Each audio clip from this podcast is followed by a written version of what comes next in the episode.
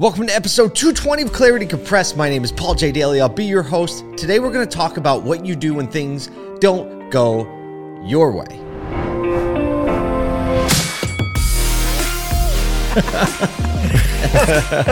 Let the good times roll.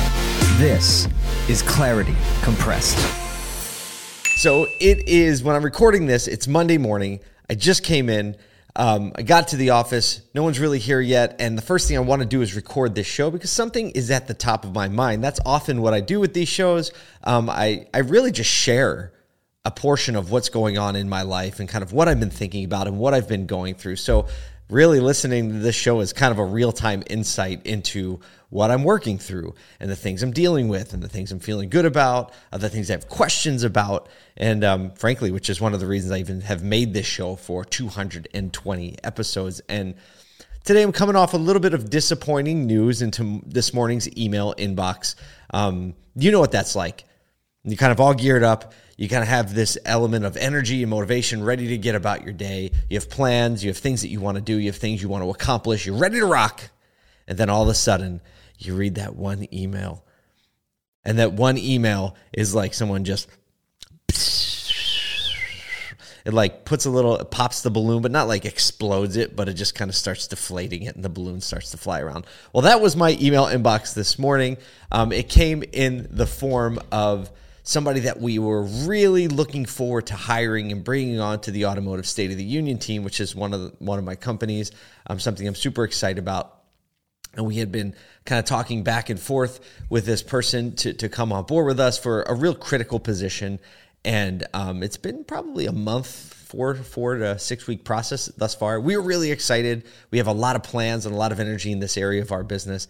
And this morning, the person let us know that uh, they will not be coming on the team. And they said, you know, obviously very grateful, but you know, they they said there are some issues, uh, issues, kind of personal issues going on. I don't know what they are, but they're saying we're like a change in employment right now um, would would not be a good thing. So. You know, had it be different, right? The decision would probably be different. So it's it's totally bittersweet. I understand issues come up, right? Life comes up, and you never really can plan the timing that's why I believe in kind of the sovereignty and the serendipity of the moment. I, I kind of land on the fact that it's not supposed to happen right now, and I know that. But at the same time, it's like, oh, it's deflating, and I had that that initial feeling of being deflated. And then the next thing that clicked into my mind is like, okay, well, what are we going to do to solve the problem and fill the gaps that need to be filled? And I really started thinking about the fact that most people in life that um, have been able to build things, who have been able to grow, who have healthy relationships, who have relationships that have been resilient and have lasted a long time, are the people that know what to do when the news doesn't go their way. The people that react, um, they re- react forward thinking when the news doesn't go their way. You know, you've heard that the concept of failing forward or moving forward, and that is one of the most critical junctures in, I think, maturity and growth I'm not saying I'm incredibly mature at these decisions, but I am saying that had the same decision happened 10 years ago, my reaction would be different. And had it happened 15 years ago, it would have been a lot different because the sense of like, oh, now what am I going to do? It was easy to set in back then. But what I've learned over almost now 20 years in business, almost 20 years in marriage, right? 20 years of being being a grown up and being adult an adult is that my reaction to those situations is far more impactful than anything else around those situations. My reaction, it's the one thing I get to choose. I don't get to choose for the other person whether or not they come on the team. I don't get to choose for the other person the decisions that they make. But I always get to choose how I react to it. And I think that the people who can react in a positive way and not like a blind positive way, but can adopt the attitude of resiliency, adopt an attitude of like, okay, that didn't go the way I wanted it to go, but that doesn't mean that I can't still go in the direction that I wanted to go or was planning on going. Yes, it will look different. Yes, it will uh, maybe take on a different shape, maybe take on a different timeline. But if we learned anything in the last couple of years, it's that, guess what?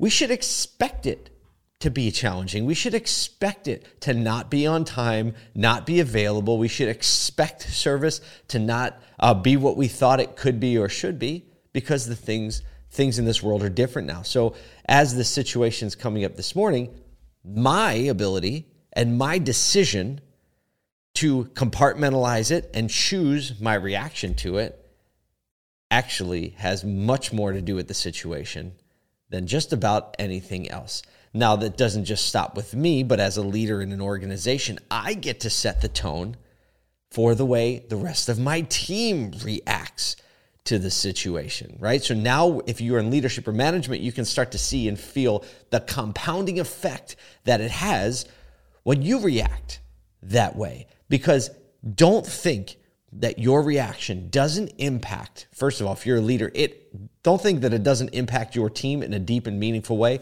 Also, don't think it doesn't impact your peers in a deep and meaningful way. Even if you're not technically the boss, guess what? Your attitude sows into and drives or fuels or takes fuel away from all of the people around you. And so if you want to have the kind of organization or the kind of coworkers or team mentality that is able to take a hit and then just pivot and keep running, well then you have to start with exhibiting that attitude first because I guarantee if you're a parent, you know this already.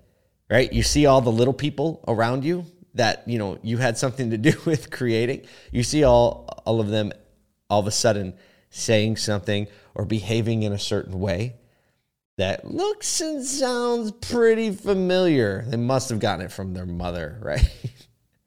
no, right? They mimic your behavior. They do what you do. They react and respond to things the way you react and respond to things. It just happens. And to think that your uh, reactions are isolated, that the way you deal with things are isolated, is really a fool's errand. So, as I'm processing through this situation today, as I'm choosing to say, okay, that happened. What's the next move? I get to set that tone for my coworkers, for my business partner, for my team, right? It actually doesn't even matter if someone in your organization is technically above you or below you, right? Your reaction to it still gets to set the tone. You can choose to set the tone. You can choose to set the energy. You can choose to set the next steps in place, actually, your next steps in place. And when you do that, guess what? You can't blame anybody else for the trajectory.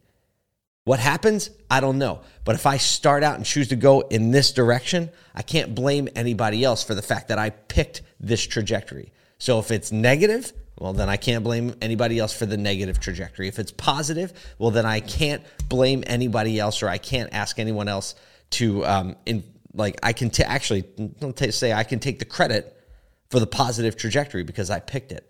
And doesn't it feel so much better when we get to choose something, right? Life is about doing what we can to choose good things. And you have the responsibility and the ability and the opportunity to choose the right thing, the right mindset, and the right trajectory, whether it's in your business situation or your relationship situation or a health situation. You get to choose the trajectory every single day. So I'm going to do my best to choose that trajectory today, working through it in real time. Like I said, a little window into my world this morning.